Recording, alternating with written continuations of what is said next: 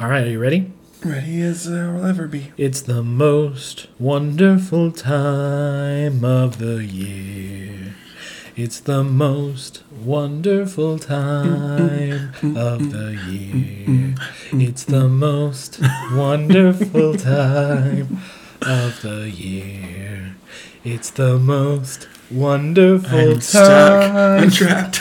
of the year. So you got to do it perfect to end it, and as you just saw. That was I did it perfect. was Tony. That was it. Toni Braxton. Tony Bennett in the room. Yes. I think he was. Harry Connick Jr. Mm-hmm. Michael Bublé. Michael but like Bubble. nice. Yeah, but but Like not a jerk version. Apparently he's not a nice person. Um, Yeah, I've I was thinking. I was trying to think of some time loop day songs. The one I kept coming to was Happy Time Loop Day. Ooh. Happy Time Loop Day.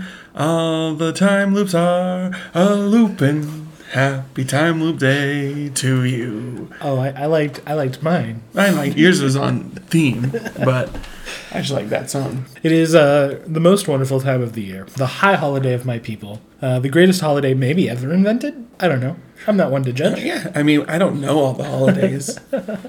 There's a lot, and throughout the history, there's been a lot. Yeah, but whoever came up with this one really just spoke to me as a person, Probably very like handsome and smart, rugged. You could say. rugged, rich. No. No. Very poor. Been very poor his entire life.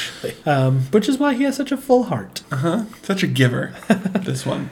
I was recounting the other day um, to my girlfriend about how when I was in college, there were times when I was exceedingly poor. Like, poorer than you would think a poor boy would be. Uh huh. Very poor. and I uh, on Sunday morning would leave my backpack in the gym of the church that we were at, Uh huh. so that on Monday morning I could go and be like, "Hey, can I get the key to the gym?" I left my backpack down there, and I would go down and I would literally steal bagels.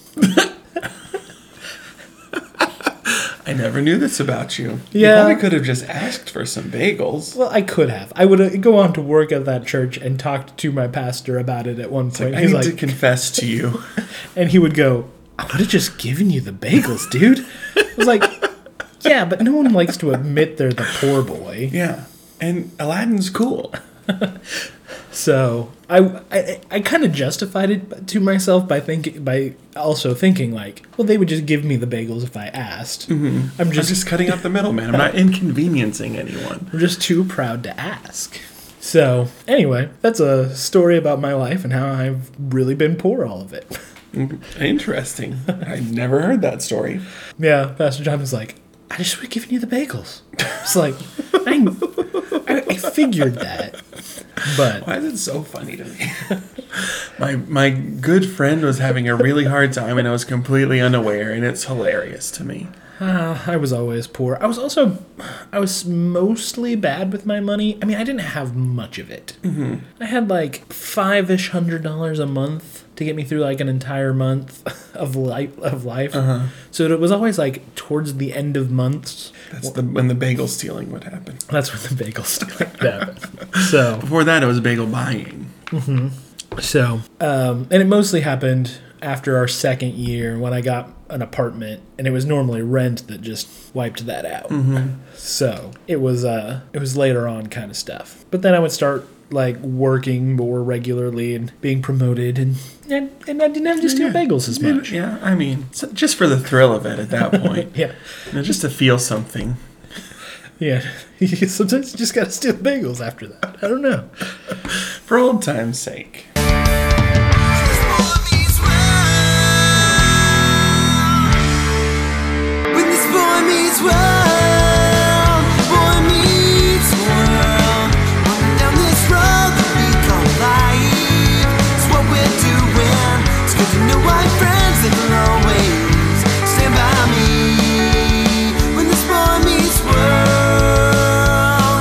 You by Guan Win.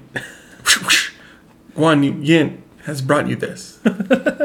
Unless someone real decides to sponsor us. This, this is Boy Meets World Fever, and I'm your one of your hosts, Cameron. And I'm your other host, Chance. What the heck? I don't know.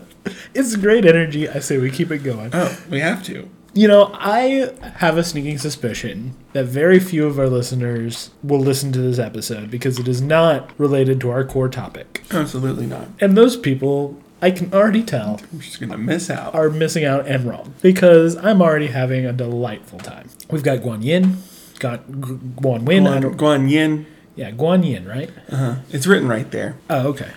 I still said it wrong, I think. We've got Guan Yin. We've got Sweet Tea. We've got Joy in Our Hearts because it's the high holiday of my people. Mm-hmm. His people. His people being him.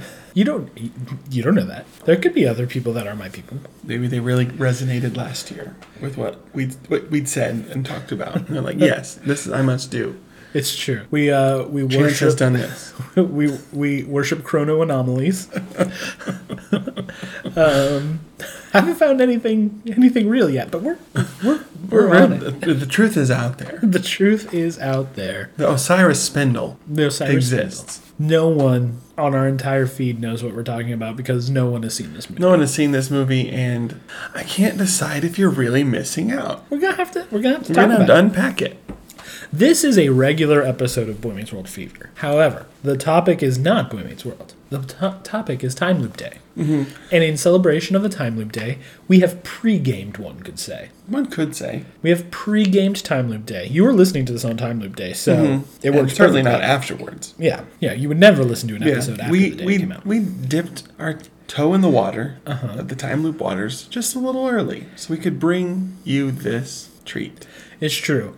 Um, a- few weeks ago, I was looking for what the because I always add a time loop movie to the traditional viewing order at the very end. Um, last year was Palm Springs, wasn't that great? The year before that was Happy Death Day to You, um, which was fantastic. Um, Still haven't watched it. Oh, both Happy Death Day movies are fantastic. Um, goodness. And before that, I may have been the Happy Death Day year. No, because I did Happy Death Day two years in a row. Anyway, it doesn't matter. Uh, Happy Death Day is a great movie. You should all go watch it. Anyway, um, but I add a movie to the traditional viewing order. Um, it started when I took out Edge of Tomorrow because it's actually not a very good time loop movie. You mean live, die, repeat? Yeah, whatever they want to call it. It's it's different in different loops. You mean Tom Cruise time loop movie? Yes, Tom Tom, Tom Cruise time loop movie. So here's what I'm saying though. The listeners at home, for all they know, this was a normal episode of Boy Meets World, and we've been stuck in a time loop so long that we finally had to make this episode to release ourselves from the time loop. Ooh. They don't know. They don't know. They could have listened to this episode a thousand times Mm-hmm. Maybe Oh. it was every time normal episode until today. Until today. Maybe you're in a time loop. This is your clue. This is your move. This is your loop. Go Yeah. for it. I don't know. Time to break free. You could be one of the people who's unaware of the time loop, in which case you should go to all your friends and ask them if they're stuck in a time loop. Because you don't know. How would you know? I mean, it's it's the right thing to do. yeah. We need to spread time loop awareness. It's a new greeting here. Hello, my friend. Are you stuck in a time loop today? and then when they say yes, you're like, okay, how do I help you have the perfect day so you can get out of it? Mm-hmm. Or kill a bunch of people in the case of today? We're, we're going to talk about it because while I was watching, I was like, hmm, interesting. This is a weird. This is a weird um, Take on it. take on the time loop genre, but still firmly in the time loop drama or Genre. Genre. We'll see. Um, but yes, we are covering the Hulu original, um, the second Hulu original time loop movie that I've seen, Boss Level. Um, it was in contention with a movie from 2017 that I'm totally blanking on the name of, um, and another movie that was the winner and will be added to my traditional viewing order of Time Loop Day, uh, called A Map of Tiny Perfect Things. I haven't seen it, but I will report back after I celebrate the high holiday and tell you how it was. Okay. What is that? I'm I guessing it's about a time loop. Yes, it is a. Uh, I think it is an Amazon original movie. Um, came out in 2021, just like this movie did, mm-hmm. and it is about a boy and a girl who, in real rom-com style fashion, fall in love inside of a time loop. Okay. They're, it's a teenage rom-com Nice. dramedy. Yeah, I feel like this vein, time looping, has even just in this last year. I, yeah, I feel like it's the last I'm two not or three saying years. it's because of us, but I'm not saying it's not because of us. All I'm saying is this is going to be, I believe, I'd have to do the math, but I believe the ninth annual Time Loop Day. I'm saying. Um, I'd have to do some math to make sure about that. But I believe this will be the ninth annual Time Loop Day. I'm just saying, Time Loop content was a little sparse when I started. Mm-hmm. But ever since Time Loop Day began, we have been seen an exponential Yeah, I mean- rise. Were there any Christmas movies before people started celebrating Christmas? No, not for a long time after either. But that's not the point. yeah. You cannot have a Valentine's Day movie without Valentine's Day. Yeah, it just doesn't make sense. I'm just saying, Time Loop Day is being celebrated whether people like it or not. It's in the con- public consciousness. The name Groundhog Day for a movie would just make no sense to anybody if that wasn't already a holiday. Yeah, Time Loop Day. They'd be like, "What are you doing with this groundhog? what is this about?" Who is Punxsutawney Phil? Because it, it totally it, it makes total sense in context. It's true. So yeah, I mean, you've set the groundwork, and now we're really reaping the benefits. Not that either of us have really played any. of I feel like video games right now, time loops are hot, They are. They are. but we haven't played any of them. Probably when the Outer Wilds comes on Switch, we'll both oh, I am. dabble with that one. Isn't it already on Switch? No. Cameron, Google something. I need to know when. Yes, sir. This is my holiday. Dang it. Outer Wilds Switch release. Um, Probably doesn't have a release date. Nothing I ever want has a release date. port has been delayed to I thought it was coming out when the expansion came out. holiday season. This is a holiday. It is. This is the holiday season. This it doesn't have a date though. if it comes out on Time Loop Day, then you all have to convert. Mm-hmm. I don't know what you're converting to because it is a totally pan religious. it's a, uh belief agnostic yes. uh, holiday. No, because agnostic implies without. I well, want. it doesn't have. I it want can work with everything is included. Um, but yeah, all of you have to convert to Time Loop Day. That's all I'm saying. Uh, again, the rules of Time Loop Day. We'll go. Yeah, we have to We'll jump back describe again. It's been a year, unless you've been stuck in a time loop, and then it could have been a lot longer depending on when you were stuck. Again, check on your friends. Just make sure they're not in time loops. And if none of your friends in a time are stuck in a time loop, maybe you are. Just a, just a thought. Uh, yeah, it could be a um, Star Trek Cause and effect. yeah situation. It's true. So, the rules of Time Loop Day. Um, the traditions, I would say. There are uh, three main traditions, uh, and then a lot of optional traditions. The three main traditions are one, you may not wear anything but your comfiest clothes. Loving it already. Yeah, no jeans. Beats any other holiday by a country mile. Hey, that's that's what I'm thinking. Um, nothing itchy, nothing uh, tight, nothing. No jeans, no button ups, no I mean, collars. you don't even have to wear pants if you don't want to. no, absolutely not. I mean, if there's other people partaking with you and they're more comfortable with you wearing pants, you should do that. Yeah, But otherwise, yeah. Only your most comfy wear. Um, I used to say you may only wear pajamas, but people are like, what if I want to take a shower? You can take a shower. Just put comfy clothes back on. it's time loop day. There are no rules except these three. Yes, these three. No rules except for these three. Um, one of your meals must be breakfast burritos. And Is there uh, specific um, ingredients in that breakfast burrito? No, go crazy. You want to make breakfast burritos vegan? You you get those soy eggs. What if I took a waffle and put eggs and bacon on it and ate it like a burrito and rolled it up? You know, I've actually done that with a pancake. What about breakfast tacos? Yeah, sure. Chilaquiles? Migas? I don't know how any of these things translate to breakfast, but if you can make it breakfast, There are, I mean, there are just other delicious dishes for, me, breakfast. for me, There's the, eggs involved. you know how some people have their traditional meals of like, ooh, I do ham at Christmas and turkey at Thanksgiving, or I do I don't know, Other food at other time. yeah, they've got traditional meals. Burgers For, on the 4th of July. for me and my family, for me and mine, we you cook three pieces of bacon per burrito. Then, with the pan still greasy, you put your eggs in and you scramble them all up. Then you put your tortilla in that same pan. Mm-hmm. Heat it up, flip it over once, put cheese all down the middle, wait until it melts just a little bit and your tortilla is just a little crispy. Mm. Then eggs, bacon. I, I kind of rip up the bacon and put it all in there so it's kind of evenly distributed. Because then if you take a bite, it doesn't all come out. Right. Nobody wants that. No one, and it's it's the worst. So I rip up the bacon, put it all in there, and then I finish it with a different hot sauce every year. That is my personal tradition, not part of the main traditions of Time Loop Day. So, All right, Tom Colicchio, I'm tracking with you right now. so you do not have to do observe the hot sauce rule though. it is fun to do the hot sauce rule. Yeah, I mean, what are you partaking in this year? I think because my girlfriend will be participating with me for the second time, um, and she does not like spicy. That's how you know it's real. I know, right?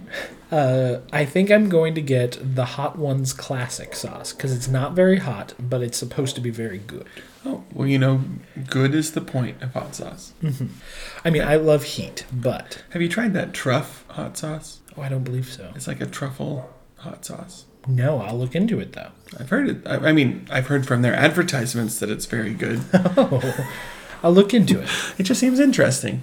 And there's a few blogs we can hit to kind of see how it is. Go hit the blogosphere, the hot sauce, hot sauce blogs, mm-hmm. And then hot blogs. the traditional amount of time loop content is six hours, which is, I know, it's, It's not that much when you think about it. yeah, it's I not mean, that much. what's a football game? yeah, four Or hours. two football games. That's already more. That's already more. Macy's parade and a football game. Forget about it. And two football games. Six hours is nothing. Yeah. Uh, yeah, I completely agree. Traditionally, the order goes thusly Star Trek, Cause and Effect, Groundhog Day, the movie. Not the series. I know, right?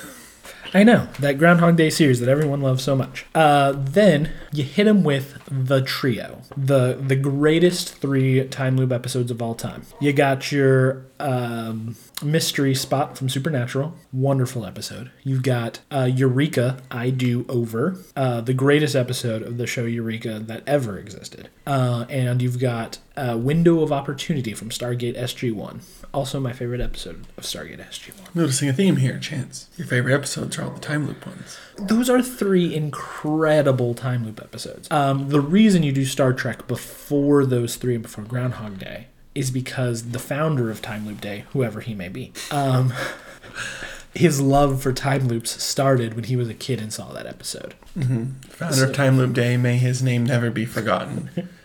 May his name be looped. May his may his uh, comfy pants be loose and his burritos be hot. yes, exactly. Um, when he was a kid, his favorite, the the thing that started his love of time loops was the Star Trek episode Cause and Effect. I remember several times, including watching the X Files episode Monday when I was a kid. I was like, "Hey, that's like that Star Trek episode. Hey, that's like that Star Trek episode." And again and again and again. Yeah, so Because you're in the loop. because it's a loop.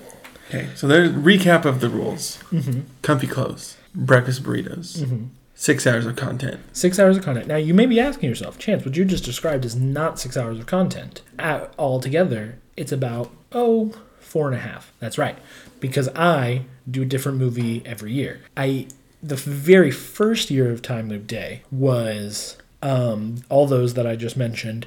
Plus the Power Rangers Zeo episode that I forget the name of, where Tommy gets trapped in a time loop, and Oh um, my. an episode of Buffy that I should know the name of, but I'm just blanking on it right now. Well, but an episode of Buffy the Vampire Slayer. Um, those the the episode of Power Rangers is very much a time loop, and I love it. Don't get me wrong. It just kind of fell out of fashion in time loop uh, observation. The episode of Buffy, only about a fourth of it is actually a time loop, so it just got kicked out for Mm, It doesn't really fit. yeah. There's other things that fit the bill more. Yeah, and then Edge of Tomorrow and Happy Death Day kind of took over, and then for the last four or five years, it's been a new movie every year. So, six hours of traditional time loop content. Amazing. So, what are we bringing to the table this year? We've already mentioned it, Yeah. but should we give a brief introduction? Yeah, I let's- say yes. Let's set up. So this year we watched rather last year we brought you some of our favorite sort of time loop content. yeah, this year, Um, so this year we sat down and we watched a movie, the Hulu original flick, uh, Boss Level, directed by Joe Carnahan. You know, beloved director. I just watch all his movies. I don't know what else he's ever done. I kind of want to look. let's see what he's directed. because I particularly loved it. I'm known for Smoking Aces, Narc, The A Team. I kind of liked The A Team. If it's if Narc is what I think it is, people love that movie. Ray Liotta. Lots of, you know, super stylized action. Um, done some uh, episodes of The Blacklist. Okay. Um, director. Yeah, looks like, you know, pretty uh, high action kind of movies, which I feel like this really fits in. Oh yeah. Um, yes, but movie is starring, Mel Gibson's in it, um, Frank Grillo. Who- the Marvel thing. We only know him from Marvel movies, I think. Uh, that's all I can really peg him from. Michelle Yeoh, she's a I think Crouching Tiger, Hidden Dragon.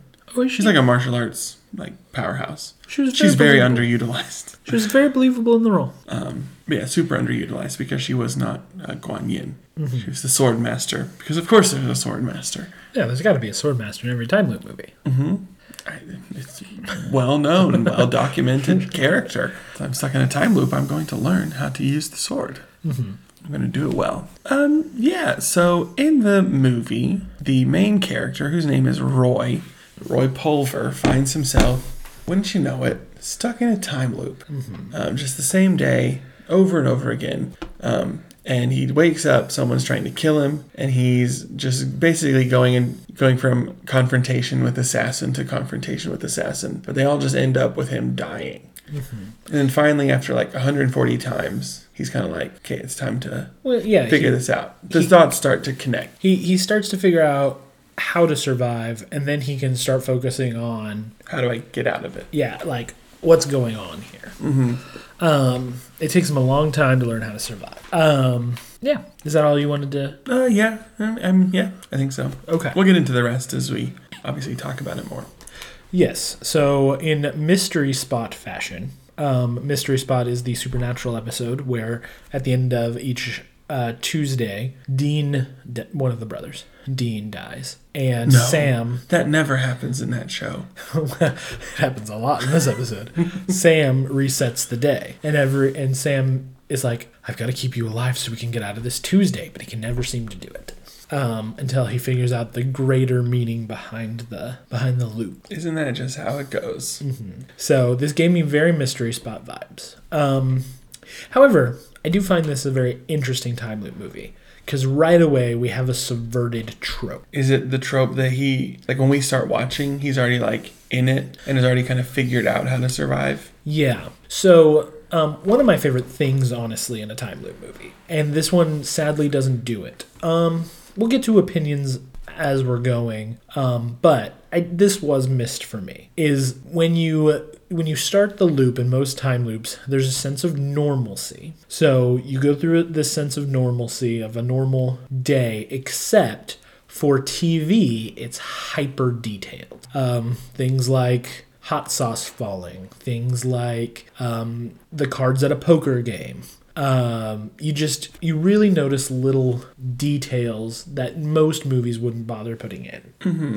Um, sprinklers making making college students run off, things of that nature. Mm-hmm. This movie doesn't do that. You don't get the, There's the not ever a normal. yeah, there's never a normal moment, and there's never a moment where, like, I like the trope of these little details that they put in time loop movies because generally those details are put in so they can be subverted mm-hmm. As the loop goes on. You know, a lot of times they're used to, like, explain to someone else you're in the loop. A lot of times they'll be used for, like, comedic effect, or they'll be used to, like, branch off and explore something else. Uh, in the episode Mystery Spot, in um, Supernatural, every day he runs into this girl who's walking down the um, sidewalk. And one time he's like, Well, wait a minute, have I ever done this? And he runs back and he talks to her, and it starts like a side quest within the loop. Um, kind of a deal. So that moment is not in this. And it was missed to me. It makes sense. Um, yeah, because I mean, his very first loop, he wakes up with an assassin above his bed, like machete coming at him, and that's how he wakes up. So it's like there's nothing normal about that situation. Right. He's like immediately in it. Yeah, so Yeah. he wakes up in bed with a blonde, and there is a man in a suit with a machete. hilariously in bed. Yeah, like Like the most ridiculous thing ever. it's pretty ridiculous how they're in bed and like um the girl wakes up screams and then the guy takes the machete and tries to hit roy Mm-hmm. but he like effortlessly like he's done it a million times like dodges it disarms him like and he's going to get coffee um while he's dodging this guy's blade and he like drinks a few cups of the co- or uh, drinks of the coffee and like is looking at his phone and like the guy comes at him and he throws the coffee in his face Smashes the coffee pot against his head. yeah Then suddenly a helicopter with a minigun yeah comes up and starts shooting. Yeah, and it blasts the guy, and he, and Roy laughs and he's like, "They think you're me." Yeah, hilarious. Uh, and then he just like takes a knife and like casually flicks it because he knows exactly where it's going. Mm-hmm. Goes right into the minigun shooter's head. Yeah, and then he sort of slumps and the gun's firing everywhere, and he's just like walking to his apartment, saying the F word a lot of times. Yeah, there's a lot of f bombs in this movie if you choose to watch it with us. Um, so that's the warning for the kids. But he's like, like he jumps up on his coffee table because he knows a bullet's gonna come and uh, hit under his feet, and he like then he jumps down and he sits on the couch because he knows that spot's gonna be safe from all the minigun fire. And he's at this point he's expositing like inner monologue, like I've been in this a thousand times. I've been in this 140 times. I can do this as much as I want. Like it's not a big deal. And he like looks at the picture of his ex-wife and their kid. We don't know that at the time. And then he like rips it in half and puts it in his Wallet. wallet. And he's like, "Oh crap, I, I gotta jump." Oh, it's time. so the helicopter crashes into his apartment and then explodes. Uh-huh. He like jumps out the window and lands in a like a gravel truck, Yeah. like four stories down. He's like, you got to get that timing right. The first time I did this, and he like lands, and it like runs over him twice. It's like the first. It took me 22 tries Uh-huh. to uh, get the timing down right for this. So already you should be able to tell this movie is ridiculous. It's so ridiculous. Like he dies so many times and in so many ridiculous ways. yeah, he dies so many times, but also like the action is so like casual. It's ridiculous. Uh huh.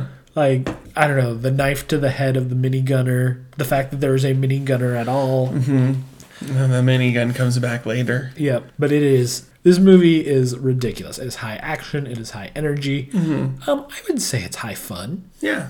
There's a lot of fun It's to be fun. had. Um, It's not quite at the fun of like an intentionally bad movie. right. Um, yeah. So it's not quite that on the nose. No, but the, the action is very satirical of like, oh, look how high energy and awesome this is. Mm-hmm. Um, so he's explaining to us that he dies at the end. Er, he dies in every loop, Mm-hmm. and um, then he goes back to the beginning, and he goes through it and he dies again. And at this point, we pick up in his 140th loop. So he's he's really good up until a point, until 1247. Mm-hmm. Like he can survive up to that point, but he's never made it beyond this point because at 1247, all of the different assassins that are after him Mm-hmm. Show up at once. show up at once and kill him. and Um, there's like six different ones. There's like these, like we got to save our favorite for last. of course. Yes. So, we'll go in order of like least sort of screen time, which would probably be the German twins, Yeah. Yeah. There's two like bald. bald black German guys. Yeah. I don't, I don't know. They they just have guns. There's no Uh-huh. like There's gimmicks, no- so there's nothing to Yeah, remember them. they just by. have that they're twins and they speak German. Um, there's like uh, There's a guy that looks exactly like him. He calls him Roy Number Two. Roy number two. There's a like a dwarf. Man, I don't know the proper term. Yeah. Uh, It's a, like- a person with dwarfism. Yeah, who ex- explodes him. Yeah, he calls him Kaboom because like he always kills him by placing a bomb on him somewhere. Uh-huh.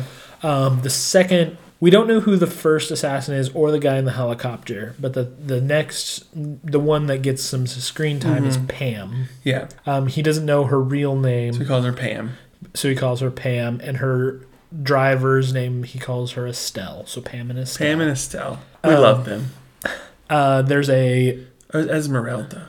Esmeralda. Esmeralda, the chauffeur. Um, there's a good old boy like like redneck Smiles. named Smiles for obvious reasons. Our protagonist said, Mm-hmm. and then there is the star of the movie. Yeah, MVP number one.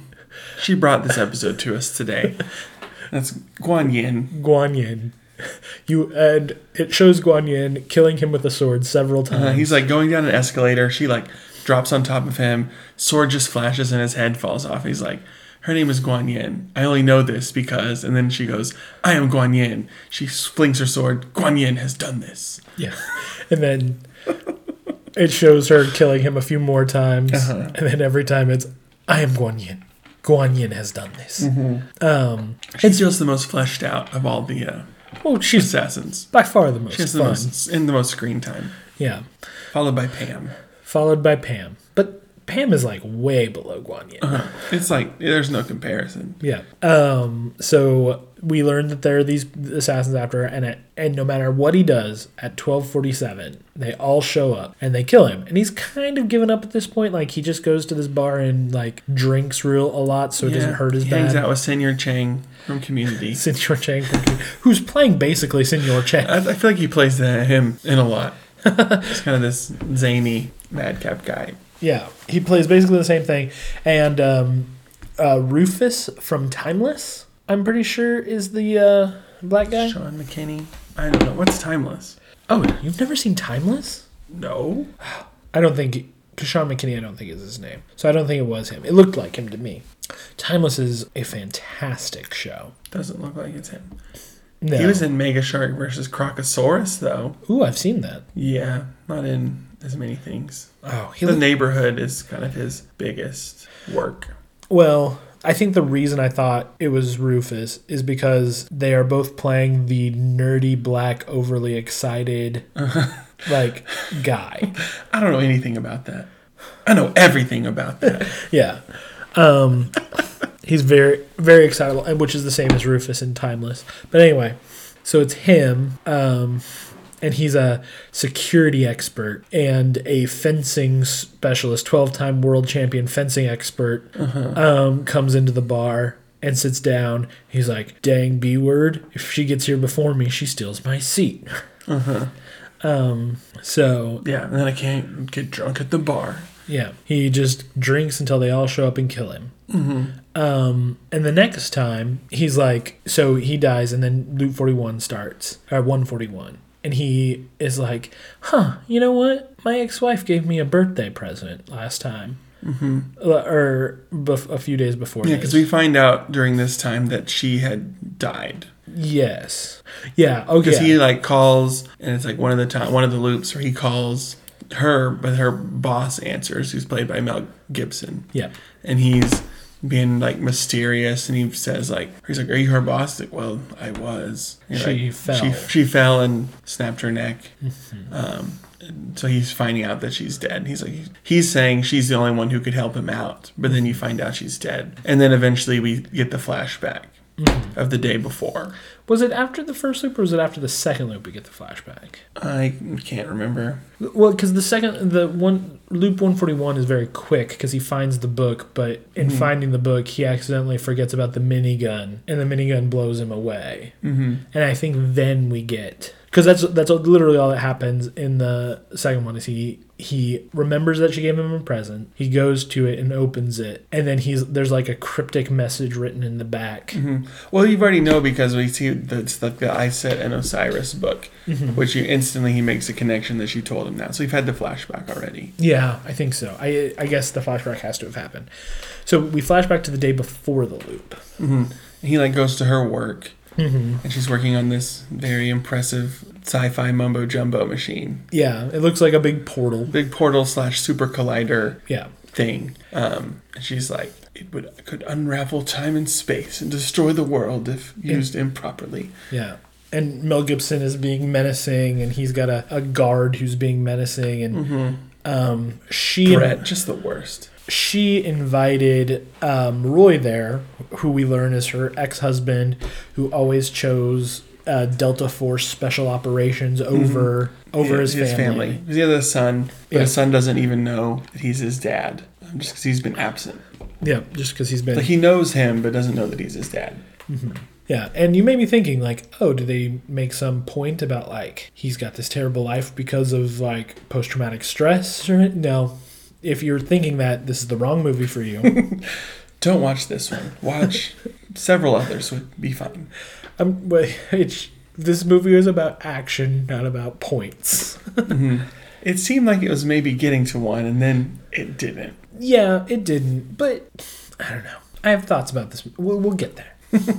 I can't. I can't put the cart before the horse. Um, so they're they're having this big talk, and he and he's like, "Well, I brought my resume," and the the security guard's there, and he's like, "We're not hiring." And he's like, "Why'd you tell me they were hiring?" When the security guard leaves, and she's like, "Well, they're not, but but I am Mm-hmm. for like a very special mission." And she's being super cryptic, and it was at this point I literally turned to Cameron because we watched this movie together. I was like, "They're not really hiding anything." No. it was like it was very clear she's a scientist who put him in this loop, and her boss is evil, and she's Uh-huh. trying to keep something from Like him. very overtly not a good person. Yes. Um, so this isn't a movie about mystery. I mean, there's a little bit of mystery, Mm-hmm. but it's a very direct movie. It's not like you know you Groundhog Day, where you where the mystery of what the loop is and how it happened and everything. That's not here. No. They they are laying out in this scene. Oh, okay. Like you, you won't have to have a basic understanding of how plot works to put it all together right Mhm. here. Yeah, we're not gonna we're not going to be coy about Yeah. this. But how he gets out of the loop is still a mystery. Um, a few other, th- her fate is still a mystery. Like Mhm. how she really dies. Um, how he gets there. There are mysteries, but the the why and how of the loop is not one of them. Um, even though they don't directly say it, again, you you need to have seen a movie before, and you'll Mhm. you'll pick it up. Just any just anything. Yeah, it's it's not subtle. Um, it's not subtle at all. So, and then he leaves. He meets this dental hygienist. Uh-huh. It was Takes very made me very uncomfortable. Why? she just was very like touchy Yes, and but they were very drunk. But yes, uh-huh. yeah. um, just kind of your stereotypical, and I, I I don't mean that in a belittling way. It's just a movie's trying to do a stereotypical gorgeous blonde. hmm Um, they give her that kind of look and personality, and they go to bed. And you think there's going to be some kind of sex scene or something. I was like, what kind of movie did we? Because they wake up on the first on the day, like the guy's standing over them with a machete. He's not wearing a shirt, but he has pants on, Uh-huh. and you don't ever think about it, but he has boots on, and she's like fully dressed, and you're just kind of like, okay, It's it, it's such a funny scene though, because like he's like because his wife calls him when when he's with this girl, his ex-wife, and the, the their call gets cut off, and he's like, I should have called her back, but I was drunk and horny. you're like, oh, what's gonna happen? And then they just like collapse. collapse on the bed and pass out, like she's taken her jacket off, and he's taken his, his shirt, shirt off. and that's it. they collapse on the bed in a very strange way. Mhm. Just like suddenly, it's like, okay, here it goes, asleep. I'm like, okay, we can just get to you know Yeah. what we're here for. I hate awkward sex scenes, so I'm glad it didn't happen. Mm-hmm. But I was almost more shocked that it didn't happen. The way it didn't happen Yeah. was strange. Um. So we learn all that. That's when we learned that she gave him a birthday present. So in the next loop, he goes and gets it. It's a book about Osiris and Isis. Mm-hmm. Um, And like she says, remember this, Mhm. Osiris. Like you need to remember that word. Yeah, that's the last thing she said to him was Mhm. remember Osiris. Um, he gets the book and he forgets about the um, Minigun. yeah minigun and it kills him. And that's that's the second loop. Mm-hmm. Now we get at several loops where he's like trying to find time to read the book um, and dying in different ways. Yeah. Um, but one of those times he is in like an underground station Mm-hmm. and he sees his son. Yes. Just kind of by random chance. Yeah, He like, doesn't know he's going to be there. He's supposed to be in school. Yeah, he's just finding trying to find a place to lay low and read. Mm-hmm. and he just happens to see his son buying a mysterious brown paper bag Mm-hmm.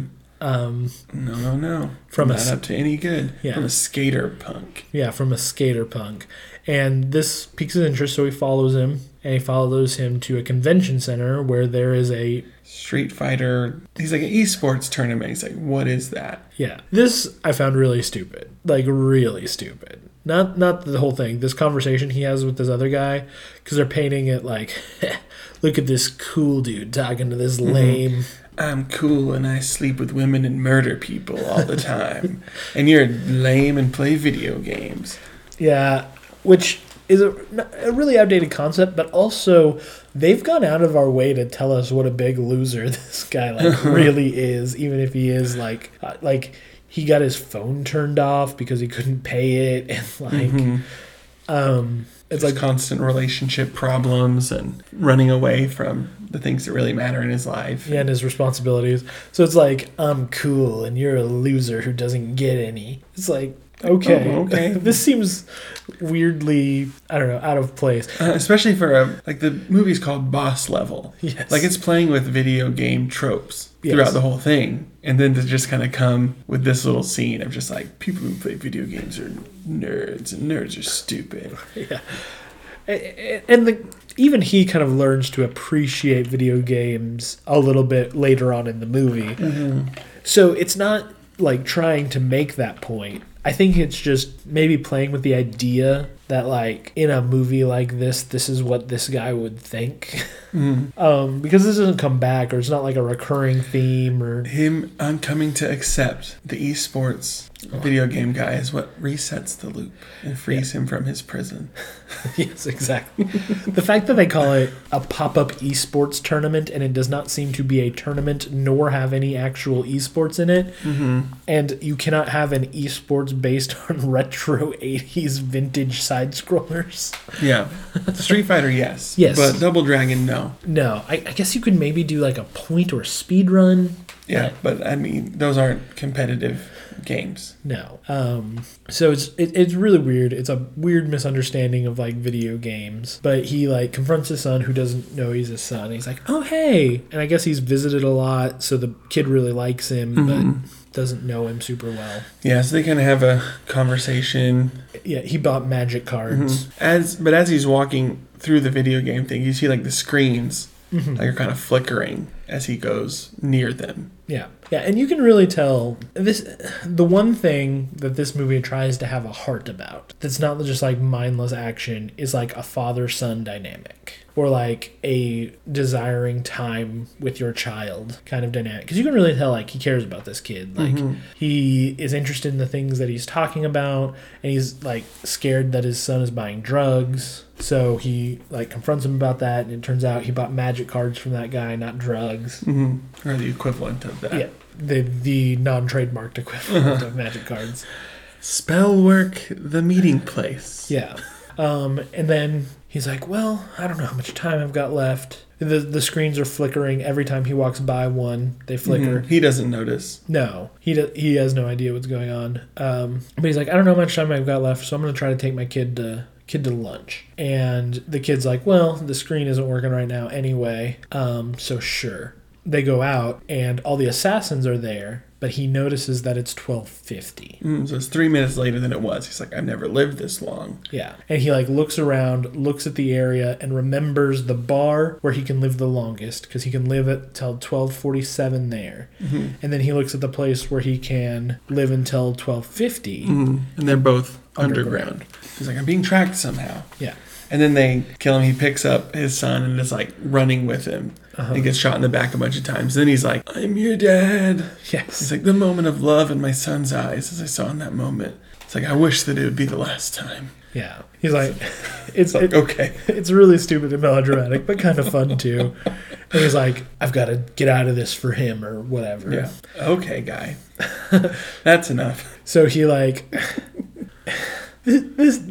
th- There's one odd trend in this movie, and it's mutilation to waste relieving organs. Because the next time he grabs the machete guy and throws him up against a wall instead of just dispatching him, and he like puts the knife up to him, and he's like, "Tell me how you're tracking me." And he's like, "I'm not telling you anything." So he takes the knife and he shoves it up his butt. Where is it? Up your butt.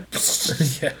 He, so he stabs the knife up there. The guy's, and the guy's like, I, I don't know. And he, mm-hmm. so he just kills him and does the whole thing and goes to Chang's and starts like. His name is Jake, but he's Chang. he, it's Chang's. It's Señor Chang. This is what happened to Señor Chang after committing. Uh-huh. it's fine. He runs a old fashioned soda, sh- soda shop themed bar. Mm-hmm. Um, but yeah, he goes to there and he like takes off all his clothes and he's looking for the tracker. And then he's like, I can't, there is no tracker on me. So he's like storming out. And then he's like, the cybersecurity guy. Yeah. This is when he's like, "Do you know anything about like Tracking tracking, devices." devices. He's like, "I don't know anything about those. I know everything about those." yeah, he like, gets this look on his face like, I can't believe you just asked me that. I don't know anything about those kinds of things. Like, you shouldn't be asking about that. He's mm-hmm. like, I know everything about those kinds of things. MVP, MVP of the of the the normal people. He is of every high action person. It's Guan Yin. Guan Yin. Um, I could I could take or leave Roy. Honestly, yeah.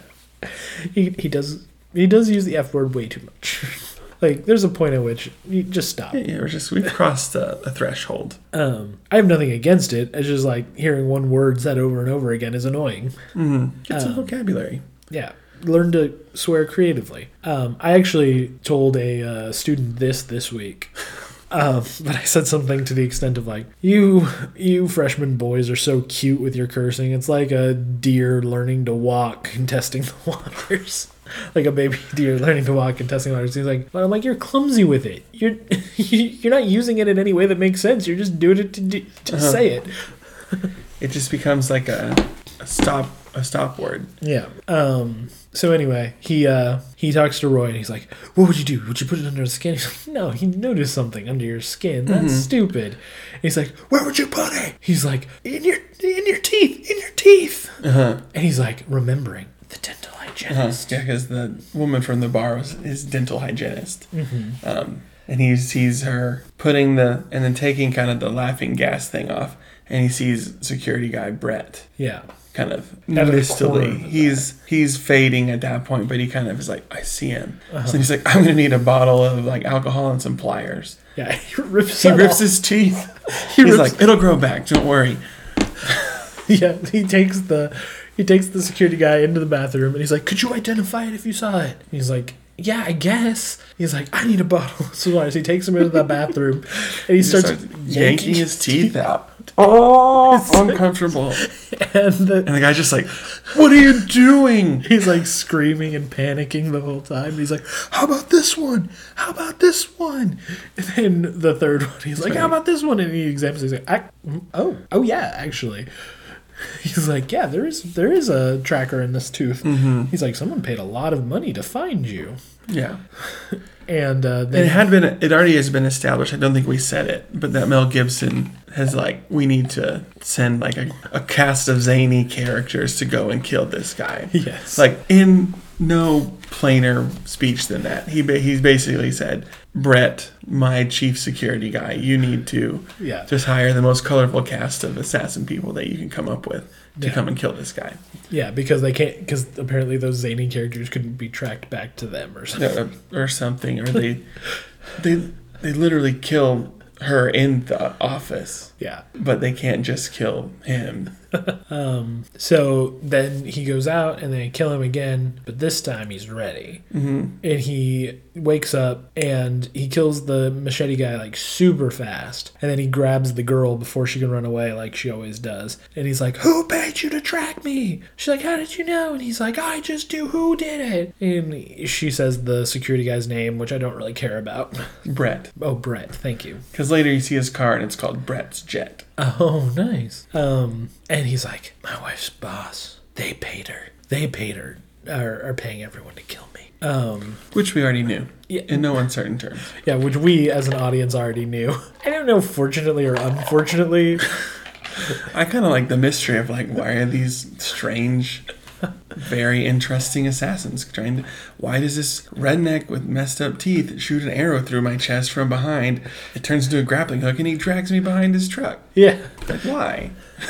I don't know. Gosh, that way to die though. Anyway, um, yeah, yeah, Yeah, but then we see he's like, okay, I'm gonna start turning this around. So he uses his tooth as like a lure Yeah. to bring the assassins to take them out. Yeah, he starts with Pam. Um, we never do learn the name of, but this is one of the strangest interactions. So, like, I can't even. Y- y- you feel like you're gonna get some major revelations from this, And you but it's, don't. It's really just for comedy, because he like uh, he plants the the tooth in like a location in some water, and, and then comes up behind her with a gun and is like, "Drop your gun." And she's like, "No, this gun cost me half a million dollars." At auction. at auction. He's like, "You paid half a million dollars for a gun," and she like says all this stuff about it. She actually spent like three quarters of a million dollars on this gun. Yeah, because it can she got like a custom vintage stock or a silencer for Only it. six in the world. Yeah, only only six in the world. And he's like, "Let me see it," and she like hands it to him, and she's like, "AH? What what's AH stand for?" And she's like, "Adolf Hitler." And, And it was like, the gun that he used to kill himself. yeah, and he's like, "You've been killing me with Hitler's gun." You've been, you've been killing me all this time with Hitler's gun. She's like, what are you talking about? like, clearly I've never killed you. Yeah, Um, and then she's like, are you going to kill me? And he's like, no, I'm going to shoot you. Yeah, yeah, but he shoots her twice. He's like, that's for the Jews. no, no, I, isn't that for the Jews? Because he shoots her a few more He times. shoots her a few more times. He's like, those two. Yeah, those two. what? I have no idea. Pam, why? Um, and then we and then we cut to him taking out all the assassins. And he gets the truck guy the same way the truck guy gets him. Yeah. Um, And he blows them all up. yeah. He it ends up with him getting Kaboom last, putting Kaboom in the um in the truck, and then being and then like looking at Kaboom's um exploder or They What- love the what's fake. it it's just a detonator. yeah. They love the fake explosions in this. They do. Like the really too small, not really as destructive as they probably should be. Um, But they're always on people, so I mean, uh Well, I'm thinking like later there's the car. And it's Right. like it just kind of explodes right by the car, but all the security guards around it like fall over dead. Like they got blown up. maybe they just passed out. But you're right. The pressure wave. Um, so he blows all the assassins up, and he's like, "Now I gotta go to the source." And it shows him like outside the building, and he's he's Well, he talks to Brett on the phone. Oh He's yeah, like, that's right. I'm coming. I'm gonna come kill you. Yeah, He's like, I'm done with all this sneaking around nonsense. yeah. I'm done with all this sneaking around nonsense. And it's like he's outside the building. He's like, "I'm just gonna take the direct approach," and he like hits the gas of the car he steals in every, Every loop, loop. and he like hits the gas, and it's like he's gonna do the whole action movie thing where he like Crash through the wall. crash through the wall and go into the building, but it's a big concrete building, so he just crashes into it. And then Brett comes around and he's like, Great plan. and Yeah. shoots him. Uh, And so then he tries to sneak, and that's when he has the explosives in the trunk. Mm-hmm. And it blows up. But then again, Brett's there. yeah, and uh, yeah, so he it, he dies a whole bunch of times trying to get into the building. Um, he dresses as Roy Number 2 to get in because he can't just be seen in his normal clothes. Um, but when when that doesn't work, he doesn't know where Roy Number Two has access and where he doesn't. So Uh-huh. when he starts acting suspicious, one of the guards kills him. So then he starts dressing up as a guard instead of Roy Number Two. hmm And he just gets a little further every time. Um, which would have been fun to see how that exactly happened. Yeah, they never show exactly how he got that guard uniform, but You know, I guess the movie's long enough. we don't we don't we don't need that. It's not a super long movie, but if it would have been any longer, it, It it was enough. yes. It was enough times. Um, but yeah, he gets to um, the like main office level, and who should be there? But the best character of the whole movie, Guan, Guan Yin. And Guan Yin, and he, Guan Yin's like flicking her sword around, and he's like, "You ever see the movie? Uh, you ever see Like Raiders, Raiders. of the Lost Ark where he's flicking the sword around and um, Indy is just fed up with everything, so he takes out the gun and shoots him, and then moves on. And he's like, "Well," and then he pulls the gun on her and clicks it, and yeah, it doesn't shoot. It's, it's empty. Yep. And so she cuts off his hand and is like, I am Guan Yin. And Guan Yin has done this. and just so you know, that happened because the in Raiders of the Lost Ark, Harrison Ford had to take a dump.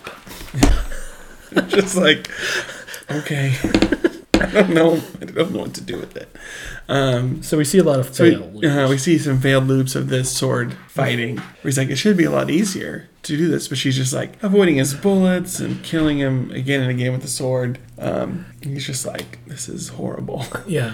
And every time i am guan yin guan yin has done this I am Guan Yin. Guan Yin has done this. Um, and he talks about how, with the exception of Loop 15, and we see Pam take a gun and shoot him in the balls. uh-huh. and then he dies from that he wanted to die. he might as well have Um, he's like, with the exception of that, kill dying- the sword hurts the yeah, worst hurts the worst. And then he like goes into this weird depression where like he doesn't want to do anything Um, which is you have to have this in a time loop movie. No, that's after. Is that after That's he later. the first time? Um, Because I thought he didn't get the get the like drive to learn until until he'd been killed a few more times. no, that's um, that's after his Okay. son. Um, Okay. yeah, because he then he goes and he talks with the sword master woman who comes to the diner. How does he get the inspiration to do that? Because I know he kind of gives up. I feel like he does. What does he do? I don't remember. He like kind of gives up for for a loop or two. Um, Is this when he goes and spends time with his son? does he do that twice? Because uh, there's a first time. No, he- there's, la- there's only the last time when he does it a lot, Mm-hmm. and then he's like, "Now I have to end this." yeah. Um, So it's not just totally blanking. I'm blanking on exactly what happens, but something happens where He goes into the depression though. after after the next. No, because she kills him. Uh huh. This is when he goes into the depression because she kills him, but then Mel Gibson's character comes out and is like giving his whole speech about how like this is going on. No, that can't be right. You're right. No, you are right. I, I don't know if we're getting to the point, but the last time she kills him, this is the part I was missing. So she kills him, but this time she kills him through the leg, so he's alive longer, and he goes into his big villain speech. Mhm, About being able to control time because they don't know that he's in a loop. Yeah, they don't. They they clearly don't know he's in a loop at this point. Um, and he's like, and then he admits to killing the wife, Uh-huh. and that's when he decides he needs to learn how to sword fight. hmm This is what I have to do, and so he goes. He's like Yeah, he spends like 30 loops training. thirty loops to become an expert sword fighter that doesn't even look like a Asian at all style of sword fighting that he would have learned. Yeah, he does. They he does like classic fencing. Yeah, like an arm behind his back. yeah, It's like this isn't what she taught you. Like she wouldn't teach you this. She's a master of the like they say like a Wu Dao, yeah. which is like the curved one with the rings on it. Well, well no. Um, Guan is is Wu Dao. The the girl, the the fencer uses the the the long straight one. Okay, Which which what's that called? I can't remember. Oh, I used to know. But the the long straight Yeah, but it wasn't sword. European style Yeah. fencing. Yeah. Yeah, but then they just show their training, and then like the next, like I'm just a beginner, but I learn quickly, and then every time it's like I had a good teacher, but there's still more that I need to Yeah. learn. He's going every time you see him getting like better and better. Yeah. Because he's spurred on by the fact that they killed what's her name? Mm-hmm. Jen, Jenna. Jemma. Jemma. Um, he's spurred on by Mm-hmm. By that. Um, so he learns how to become a swordsman, and then they like cut back to him confronting Guan Yin, Uh huh. and he takes a sword off the wall, and she's And then like, she's like, "It's about things are about to get steel." she, "I'm going to use a cuss, so please bear with me for a moment." I won't bleep it. But she goes, she goes, "Oh, I'm going to use a sword. How bold of you!" He's like, "I thought I'd try it out," and she's like, "Oh." Shit's about to get steel. That one, uh, I don't know anything about that. I know everything about that. Are like the two best lines of the entire movie. yeah, and then they have a they have a good sword Yeah, fight. a nice little sword fight. they they play up the whole like a sword fight is like dancing Mm-hmm. kind of stereotype. It could have been a lot cooler. It could have been, but I feel like they do a good job. It's good choreography. It was all like possible and real. But And then he Yeah. kills her. he she ends up in a dip because the, the whole sword fight is supposed to kind of look like a dance because like he's pushing her back and they're changing position a lot and it's Yeah. it's very like ballroom dance. He like disarms her, Yeah, dips her, and stabs her through. yeah. And then uh, he kills uh, Brett with the sword. Uh-huh. It's just really prolonged and weird. Yeah, he stabs him like right through the middle of the head. And he's like, And he's like, oh, uh, uh, yeah, it smells like muffins. Uh, I can't, I can't see. I'm gonna lay down. And it's like, that was just really long Yeah. and like not funny. Like if they were doing that for comedy, it didn't didn't work. No, I don't. I'm not sure what it was, but that was one of the weirder choices. But then the the villain's like, "Oh, you're just like me. I also know war. I also know to, how to lose my friends. What if we could create a world without all this tragedy? What if we could create a world where a uh, where a soldier who let down his family didn't let down his family? What if we could do that? Wouldn't you want to change it?" And he's like, "No." he like he like kills somebody, but he's talking. and He's like, maybe I would want to change it. And then the guy goes, but if you're gonna kill me, who's gonna save your, son? so he he kills him real fast and runs off. And sure enough, Joe has Yeah. met a bitter end. But then when he gets to him and like the police are stopping him because it's like a murder scene, he tries to punch all the cops to get there because like what's he got to lose? I guess. This scene I found odd um, because it's two scenes playing at once. There's like a scene where he's calmly looking, and a calm, and a scene where he's like violently trying to go to his son. And it, I'm not sure if they were trying to say like this happened in two different loops, and one where he reacted one way and one where he reacted another way, or if the the violent one was like what he wanted to do, but he was too depressed to actually do it. I was just watching I'm like, what exactly are they trying to do here? Mm-hmm. I'm not sure. Yeah, it's unclear. Um, but he, if you're wondering why we haven't brought the Osiris and Isis book yet, it's because she was trying to give him a cryptic message like you need to kill everybody or something. Like like the Isis brought Osiris back to life and he became king of the dead. So she's going to bring him back to life and he's got to kill everybody or something. like that. Something like that. And like because his parts, Osiris's parts were all like scattered Uh huh. and then brought back together. Yeah. So he's lot- she cut off a piece of his hair and like it's in the machine and that's why he's yeah. looping. But he's he needs to be like joined back together Yeah.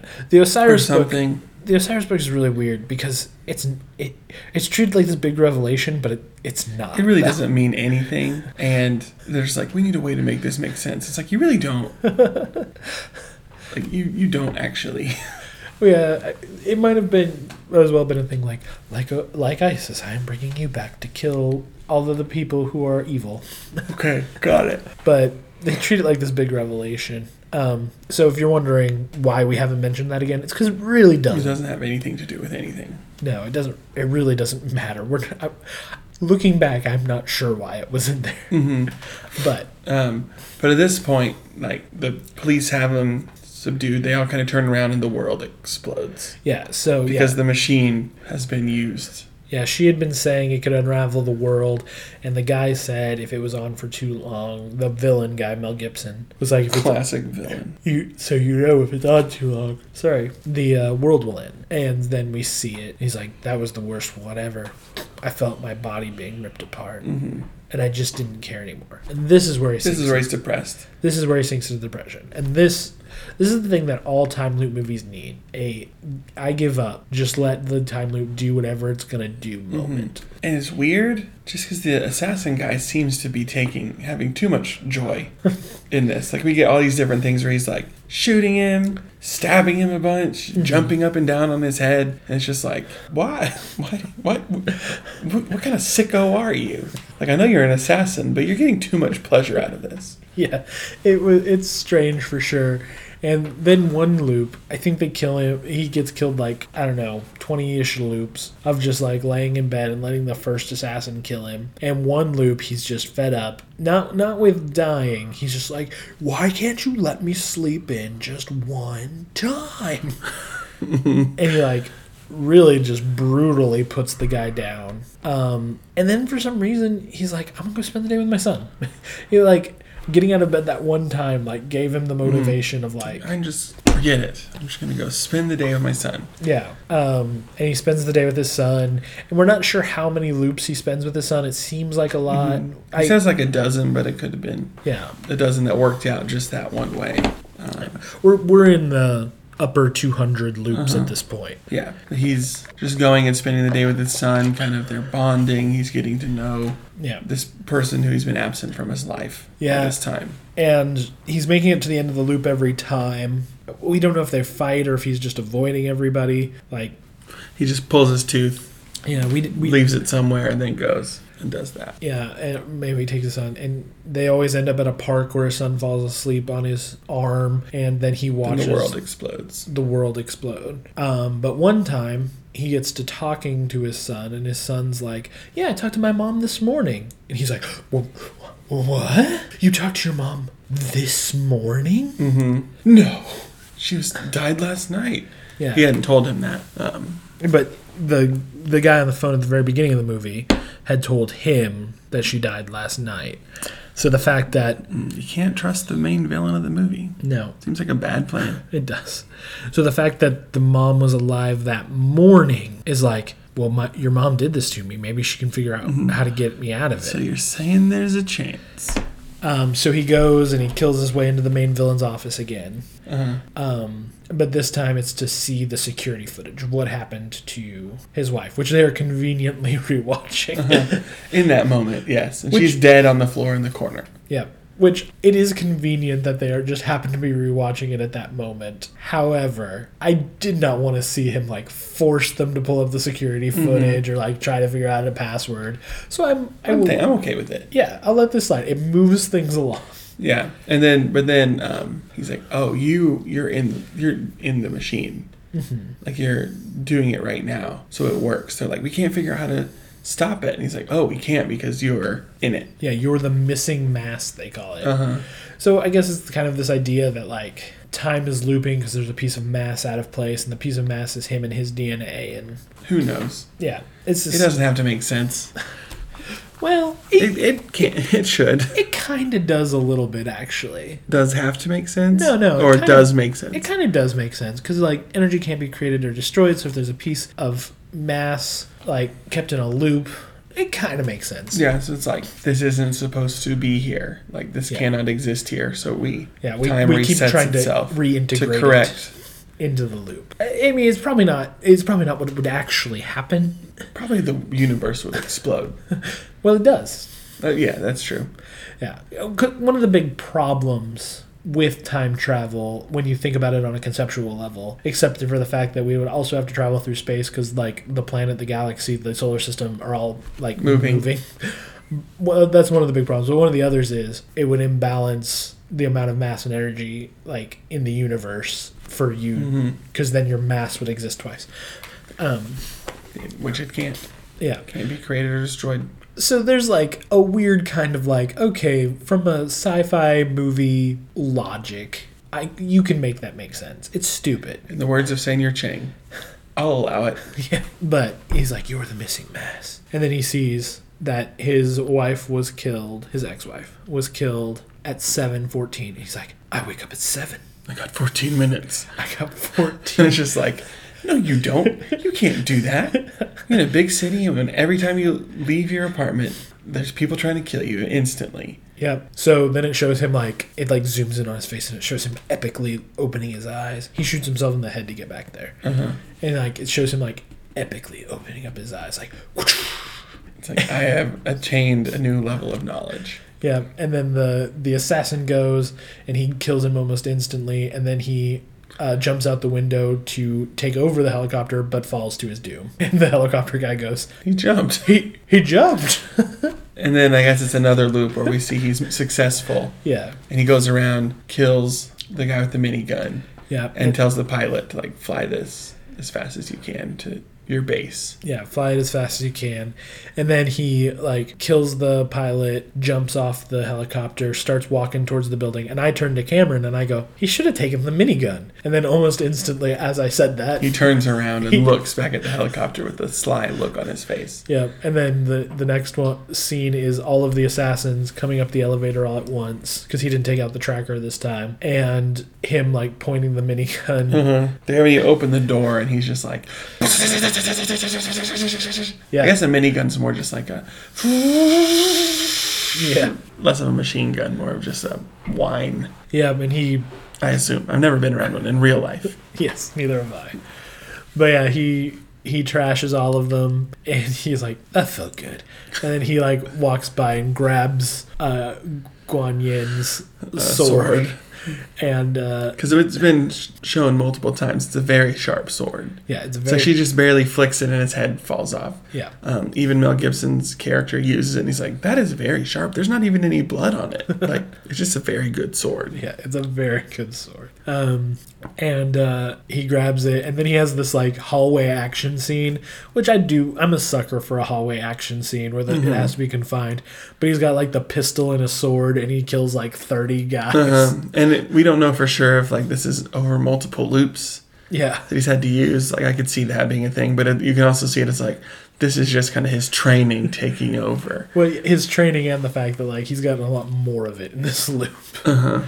Um, but yeah, he like dispatches all these all these guards, nameless guards with like sword and pistol, um, in some fun ways, and it's close quarters and it's all actual like physical action, which is always nice, not like CG or wire or anything impossible. So I, I enjoy this scene probably more than I should because it's just a good action scene. Um, and then as his wife is being strang- strangled, he gets there and he shoots. He just takes the sword and Oh yeah, he slides under the table and rams the sword up into Brett.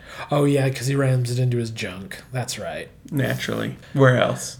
This movie is kind of obsessed with junk, but um, he rams it into him, and um, maybe he basically says "eat my shorts" to him. And does he shoot the bad? Yeah, he shoots the bad guy. Uh huh. Yeah. Okay. I was like, he does kill the bad guy, right? Naturally, Um, and just guy's like, him- how many times has this been? He's like, enough.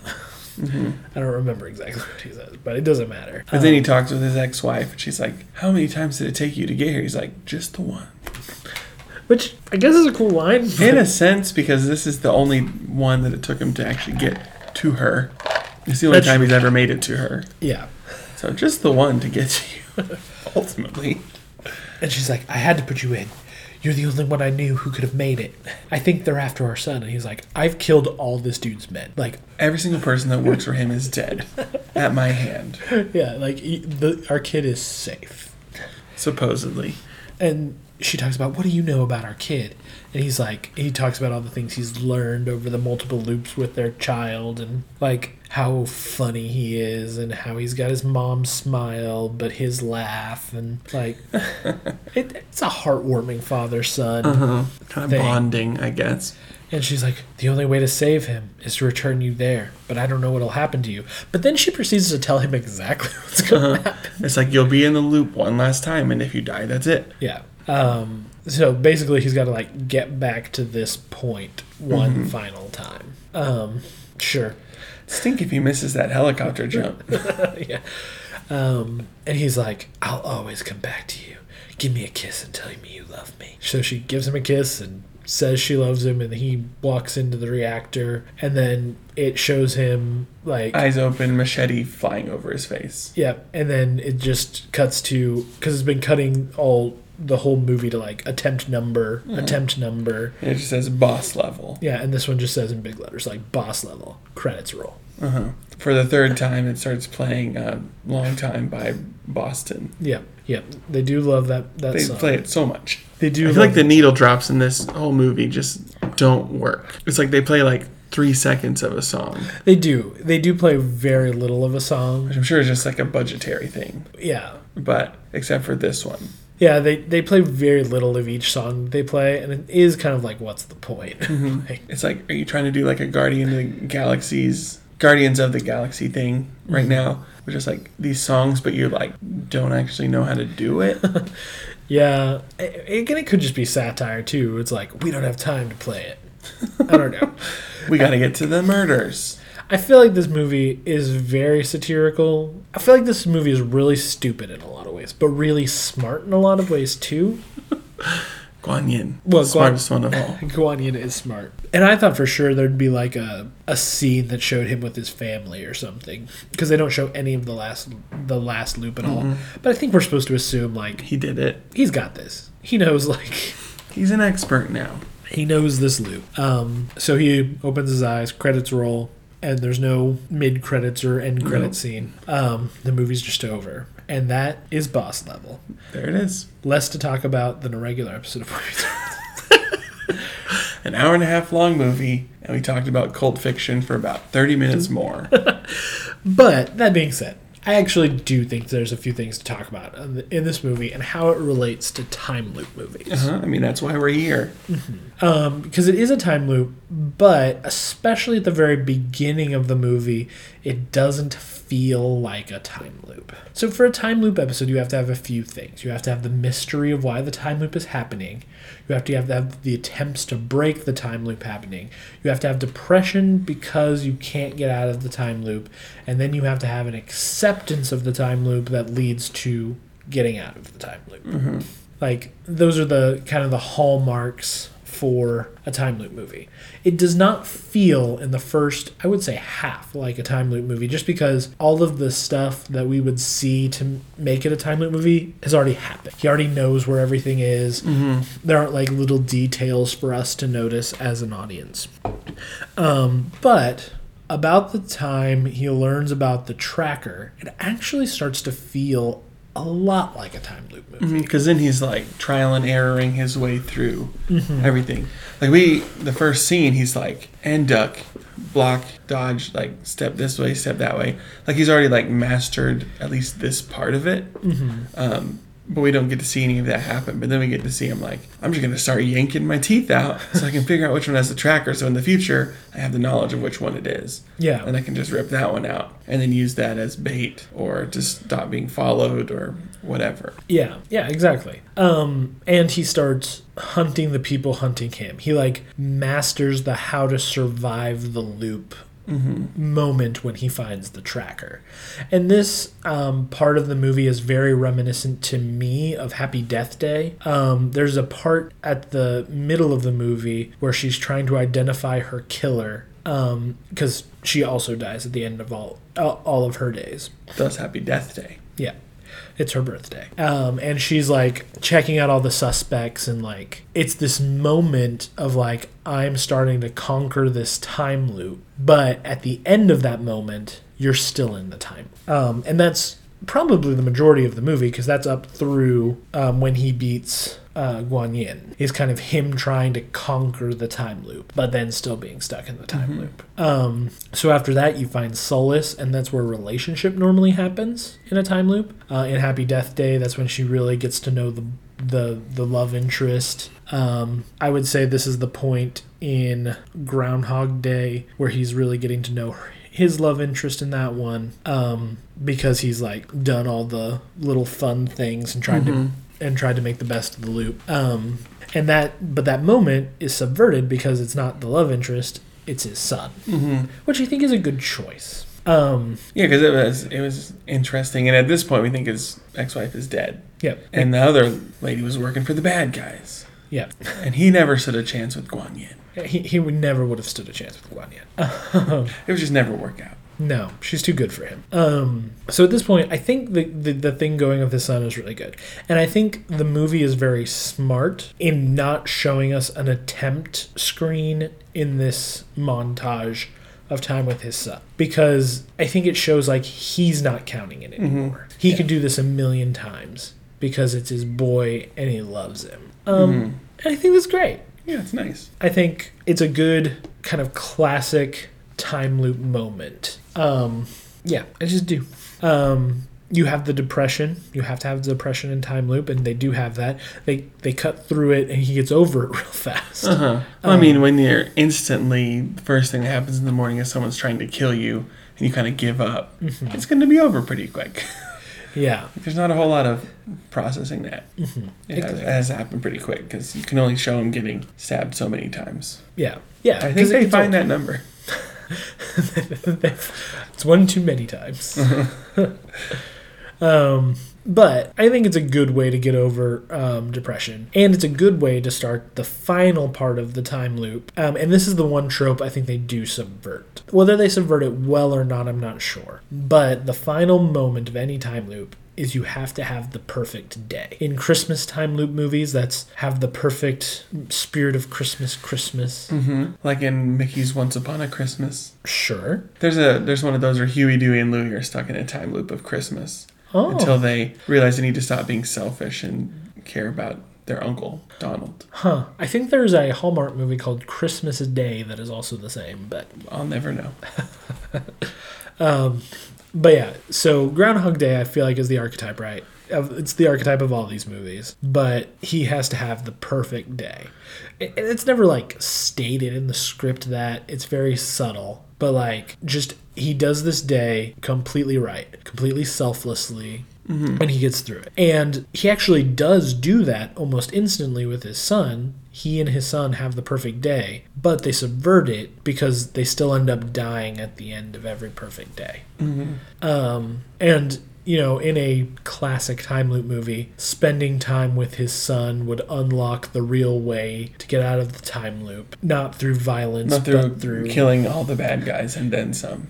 But this is not a classic time loop movie. No. And the subversion of the trope is actually, oh, actually, I just do have to kill all these people that are after Mm-hmm. my son. I mean, it's just really steering into the like the concept of like video games, like like a rogue like video game. To an extent where it's like it's just about mastering and kind of knowing where you where you need to go and when you die you start over. Yeah. Which is when I think about it, Mario is almost like that, like the original Mario, Yeah, sure. where it's just like, but when you're out of lives, you're done, and you got to start all the way back at the beginning. But you know your skills and the timing. But games like Hades, where it's like over time you get skillful at it, but it's like it's a video game, so of course the point is to like beat up the bad guys. Yeah. And so it knows that, and so it's kind of winking at the camera. Probably the closest analog for me, just because it's like wicked hard. Um, it's all about like learning that precise timing, and in a lot of levels, uh, Mega Man. Oh, Mega Man. See, the problem with all roguelikes like Spelunky, like Hades, is you can't. You cannot, with the exception of the bosses, you cannot learn the levels so well that like. Because it is still procedurally generated. generated. But Mega Man, everything is always in the same place, and you're going through, and like there is the occasion in a Mega Man game where the floor will just like you'll run over it and it'll just fall out and you'll die. You couldn't have known that was there. There was no possible way. Mm-hmm. So just over time. Would Dark Souls even maybe apply? Yeah, Dark Souls. I Just because it's like every time you start over, it's like the same enemies are in the same spots, and you're Yeah, the problem with Dark Souls, and it is a minor problem, is that it is very slow and all about blocking and rolling. Uh-huh. This movie is not. there's no blocking and rolling in this movie. yeah, honestly, the secret to a Mega Man level that I, a, a couple of years ago for Thanksgiving and Christmas break, I played all 10 main Mega Man games and the first four Mega Man X games. And around Mega Man 4 or 5, I realized the secret to a Mega Man level is actually not to be careful. It's just to go and go hard. and like Then you learn. well you learn but also there's like a certain amount of momentum that you gain and you can like recover from mistakes faster. Um, there's the occasional mega man game where that's impossible and the occasional challenge where it's impossible but like i was playing it and for some reason in my mind i'm just making this co- this connection. When i started i was playing it like a cover based shooter and i was dying a lot and getting frustrated. And then once i picked up this like go with the momentum mentality it got a lot more fun a lot quicker Good. I'm happy for you. and I did a lot better. So, anyway, that's why this movie reminds me of Mega Man because it's about momentum Uh-huh. and going. Yes, I'm going. I just need to jump a little further Uh huh. to get a more running jump to get on the helicopter. Yeah. So, they do subvert the trope of the perfect day and the perfect day not being what you think it should be, Mm-hmm. but they subvert it into exactly Killing what, everyone. killing The perfect. The perfect um, kill streak. yeah the perfect kill streak. His Um, KD ratio. He had to get the just the right ratio. Yeah, which is very funny. It's dumb, but it's very. it's, it's it's a funny subversion of a subversion, I guess. Mm-hmm. Um, I won't spoil Happy Death Day for anyone out there, but they also do a subversion like this, but it's much more what you would expect. Like So if you expect it, is it really a subversion? like doing the perfect day was not exactly what you thought the perfect day would be. Um, so, but anyway, they do that too. But like you just said, it's the perfect kill. It's the perfect kill streak. Uh, is what he has to get. He has to kill everyone who could hurt his son and get to his wife all within In 14, 14 minutes. minutes. And he does it. And he does Speed run. he does he does the speed run. Um, he gets the perfect kill streak, and that rewards him with a chance to break the loop, Uh-huh. which it is up to your imagination Whether he does so or not. whether he does so or not. Um, but his wife loves him, and he knows his son, so in a lot of ways, he has won. Yeah. Um, so yeah, I think this movie is interesting because it does, like like I said, play with those tropes. It touches on the points it should for it to be like a time loop movie. Um, and, and it plays with them a little bit. So I found that Yeah. rather impressive writing wise for such a ridiculous movie. Uh, ridiculous is the right word. Um, so I don't know. are we doing this like a normal? Let's- this sort of this sort of thing is new for us because last year when we did this, we just were like, here's some good ones, and then we, we weren't like we didn't watch one and kind of talk through it. Maybe maybe give it a thumbs up or a thumbs down. Whether people at home should watch it. I would say if you don't have young kids with you and you don't have an issue with language, then it's a go for it. I think it's fun enough. I'm not like I'm probably never gonna watch it again, um, but I, I had a fun time. Watch it with some friends. Mm-hmm. Like just have some people over. Be prepared for some fun, um, some hokiness, I just feel- ridiculousness. I feel like if we were in college and we watched Oh, this we movie with our best friends. loved friends, it. Yeah, we would have loved it. So probably never would have watched it again, but we would have had a really good time. Yeah, we would have had a great time. Um, I'm gonna give it a yes. I probably will watch it again. It's a time loop. It's a pretty good time loop. Um, I like the way it plays with the tropes. Um, the writing is inconsistent at best. There are some things that I'm like, why did you? Why was that a choice you made? and there are some things um, that I think are really smart. Um, so yeah, I'll, give it a thumbs up. I think you should watch it. I do not have an issue with language, and my issue with language wasn't how much of it was in there. I just thought the language got boring after a while. Mm-hmm.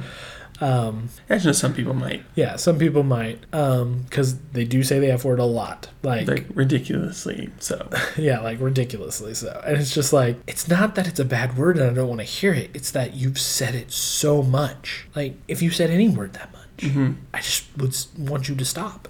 Yeah, pick a different word Uh, or a phrase or several phrases. Yeah. Um, yes. The, the humor is a bit stupid. Um, lots of like, oh, he got shot in the balls. Oh, he got stabbed in the balls. Oh, he stabbed a guy up the butt. That's not my deal. Yeah, bit juvenile in that way. Yeah. Um, but I also think it's partially a wink and nod to like, hey, look how ridiculous this is. Mhm. Like, I don't think it's completely um, ignorant on the movie maker's part, where they were like, hey, wouldn't it be funny if a guy got stabbed up the butt? They're like, no, what's the logical extreme of something like this? Uh-huh. Yeah. Um, so I do think there's some, some some smartness in it, but it still wasn't very funny a lot of the times when they did it. Mhm. Yeah, I feel like I was laughing at the things that like they probably didn't mean or that weren't like that intentional humor. Yeah. Because ours are just kind of funny moments, but usually it's just like the ridiculousness of things. Yeah, it's the ridiculous of things, the uh, the re- repetition of Guan Yu, Guan Yin, uh, saying her Um, name. Guan Yin. Guan Yin has done this. Yeah, So I think we are clear who our MVP is in the episode in true Boy Meets World Fever fashion. Guan Yin. It's Pam. no, it's Guan Yin. it's Chef Jake. You've been killing me with Hitler's gun. This is for the Jews. okay. So yeah, um, man, happy time loop day. Happy Time Loop Day. We did it. We did. We did it. We have we have given you a piece of time loop day content. Mm-hmm. I think this episode will be called Time Loop Day Extreme. All in all caps with an X at the beginning because this is a very X. extreme. X dash T R E M E. Yeah, uh, with four exclamation points at least. At least. Yeah, because uh, this was a very extreme movie that we watched.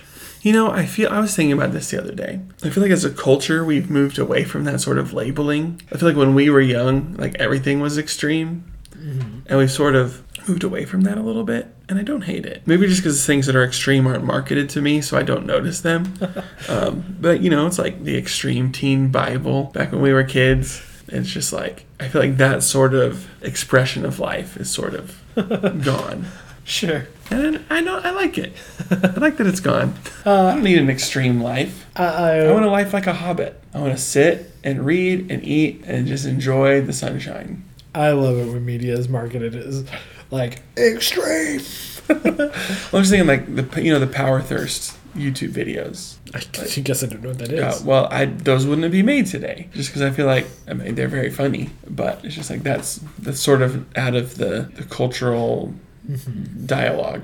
Yeah, I kind of feel like that YouTube channel um, where they made like man food for men. Remember that? like the really ridiculous stuff. Yeah. like the turbacon pig, Maybe and they made the What was fast food called? cheeseburger lasagna. stuff like that. Yeah, and they always like really emphasize bacon. and Then they go and bacon strips and Uh, bacon yeah, that was strips. the turbacon pig. Um, I feel like it was a fair amount of. Well, they do it in a lot of other things, but It was it was very popular when we were in college. mhm. I forget what it was, but I feel like that was the last kind of hurrah.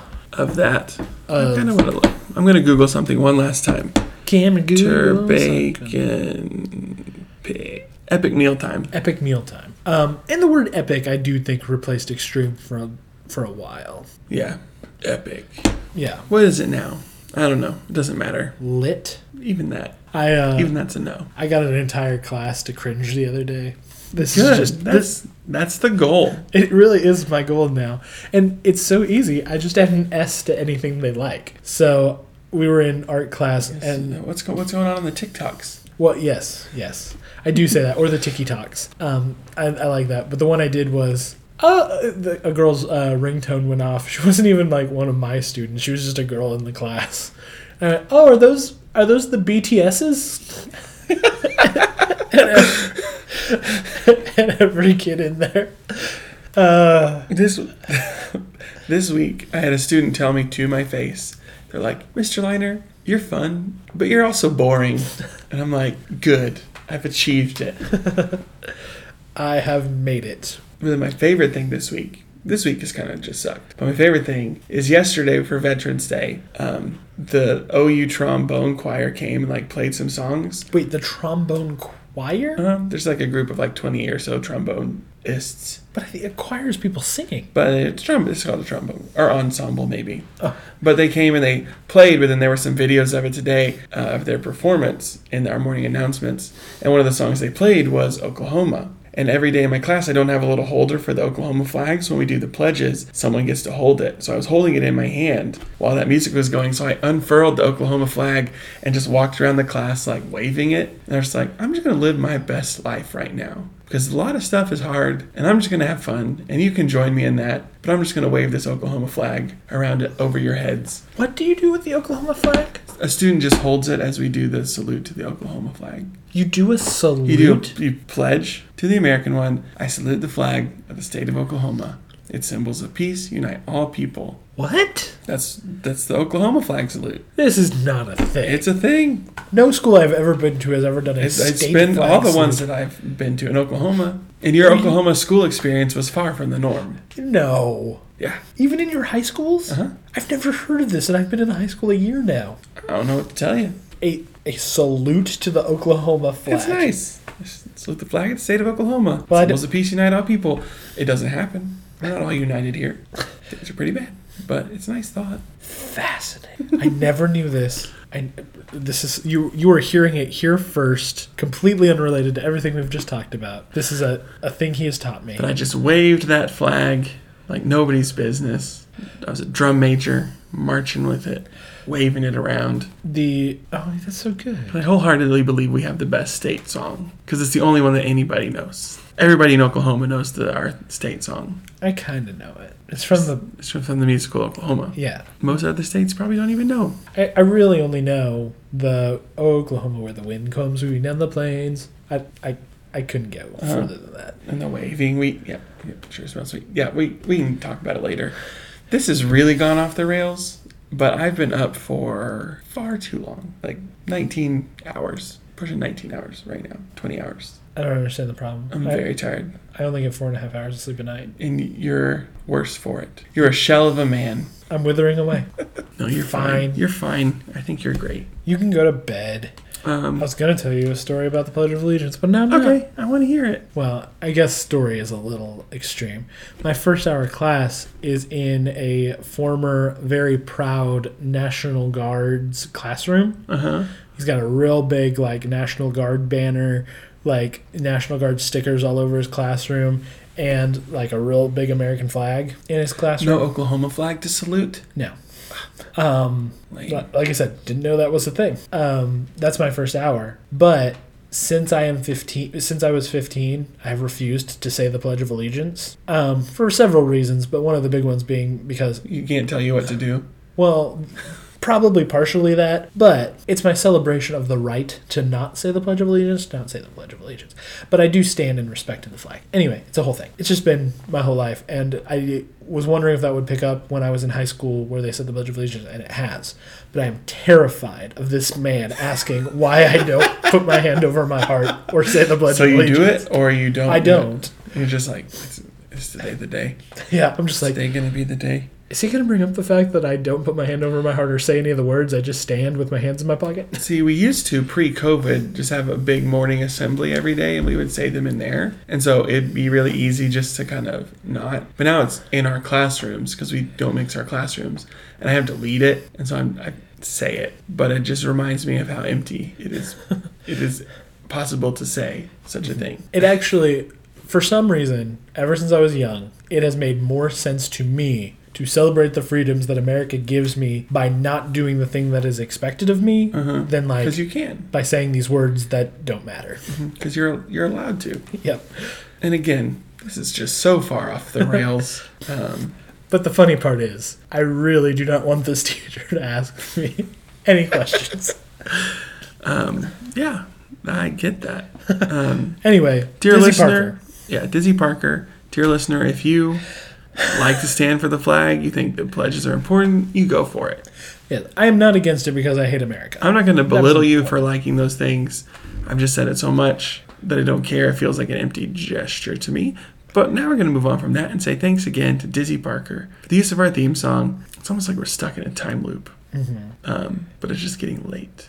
It is. Um, Um, yes. Thank you, Dizzy. You can find the link to his music video and from there all of his other stuff in the description of this episode. Um, also, uh, really quick, just want to shout out uh, Philip Boone, who after the we- episode two uh, weeks ago corrected us. I said that uh, SAT score, a perfect one is 1500. He corrected me that it's 1600, and he is correct. how embarrassing for us. Yeah. Um, We're never wrong on this show. yeah, only all the time. We're only Philip wrong all the time. 1 million imaginary Boy Meets World points. Yeah. You get a 1700 on your Boy Meets World SAT. You do. It's true. Um, so thank you for that correction, Philip. Uh, and tell us how you celebrated Time Loop Day. Yeah. Want to send us pics? You don't have to do that unless you just want to. Yeah, unless you just want to. You do Uh, you. Let us know if somehow you made it past all of that crap we just said. Um, let us know what's going on. Leave us a review. Maybe you just want to say, this show is great. Skip the Time Loop Day episodes. That's your right as an American and a citizen of this world to be able to do. Maybe you're not an American. I actually think this episode was super fun, and I Um, think I think so too. did. Maybe you want to say, skip the Boy Meets World stuff, but listen to the Time Loop Day episodes. That's fair too. Yep. Um, yep. We will have the season finale, I believe, Next week. Yeah, it's got to be next week. So we'll have it next week. I think we're taking a week off after that for Thanksgiving, or we might fill it with something small. I don't think we've decided. I don't know. Um, uh, it's just going to be hard to record on the weekends, but we will have the whole week. Mm-hmm. To do Anything it. is possible. So there So will we'll be see. there will be something. It probably will not be the tournament. Chance Um, has social obligations now. Yeah, it's true. It's a rough life. Um, it will probably will not be the tournament that we record because the tournament will probably be the week recorded the week after that. Mm-hmm. So. So yeah, the holiday season. mhm.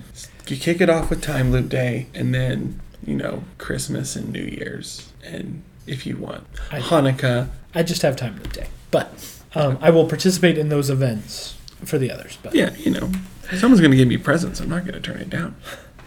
Um, but yeah, so um, that's kind of the upcoming schedule. Um, just be prepared for the holiday season to have a weird schedule. That's all I'm saying. Um, Sounds good. Cameron and I have 20 days of school left before we are on vacation. Amazing. And I'm gonna be done with grad school Yes, after those 20 days. excellent. I'm going to take a half day on the last day of the regular school year to go to my graduation. I know your thoughts on this, but I get to take a half day off school. Yeah, So I'm here great. for that. That's more the thing to celebrate. exactly. And uh, I think that's gonna do it. yeah, that's all I've got. So uh, from all of us here at Boy Meets World Fever, So long, world. so long, world. So long, world. So long, world. So long, world. So long, world. So long, world. So long, world.